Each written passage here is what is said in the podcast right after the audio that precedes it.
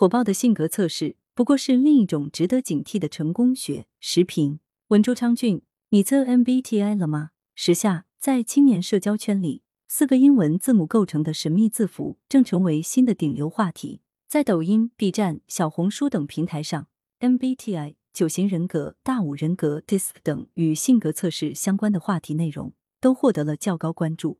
不过，有专家表示，所谓的标签化测试结果，恰恰不利于个人展现个性、发扬自我。青年们应珍惜独特的自己，不因单一的测试结果固化自我认知。性格测试这个听起来确实容易让人好奇，因为探寻对自我的认知几乎是与生俱来的人性。不管是传统文化中的算命占卜，还是已经在年轻人中流行颇久的星座物语，都是这种人性下的产物。性格测试听起来有点神秘，但本质上。不过是新瓶装旧酒罢了。目前在网络上流行的性格测试，不管是自称从国外引进改良的，还是所谓本土自创的，基本上大同小异。大多以问卷的方式进行测评，然后根据不同的测评结果，给测试者贴上不同的标签。如果仅限于此，显然还不足以解释它为何能够火爆起来。比如，一些性格测试推广者。巧妙的把测试结果与受测者职业发展、就业前景等关联起来，瞄准青年普遍渴望升职加薪的心理需求，号称可以通过解析用户性格来帮助个人发挥职场优势、突破性格制约、实现逆天改命。也就是说，这些明显可疑的性格测试之所以能让无数年轻人上头，不只是因为他向年轻人出具了一份性格鉴定报告。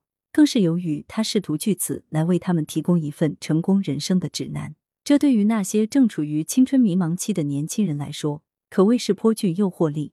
不少受访青年也表示，在自己艰难前行、前路坎坷茫然的时候，如果有某种工具能帮助自己指引方向，便如同救命稻草。就此而言，我们也可以把这样的性格测试看作是另一种经伪装的成功学。可以明确的是，形形色色被过度开发的性格测试。其目的是为了实现对年轻人的收割，比如有的机构或个人专门开设了名为“性格密码”的相关课程，售价动辄上千元。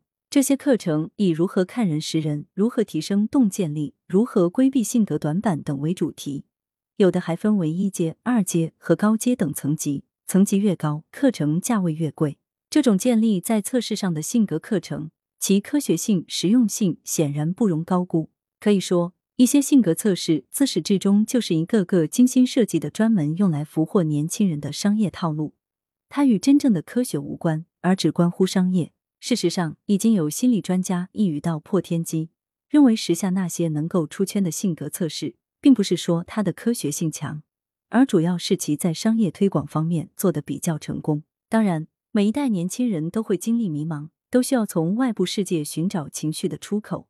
在这个角度来看。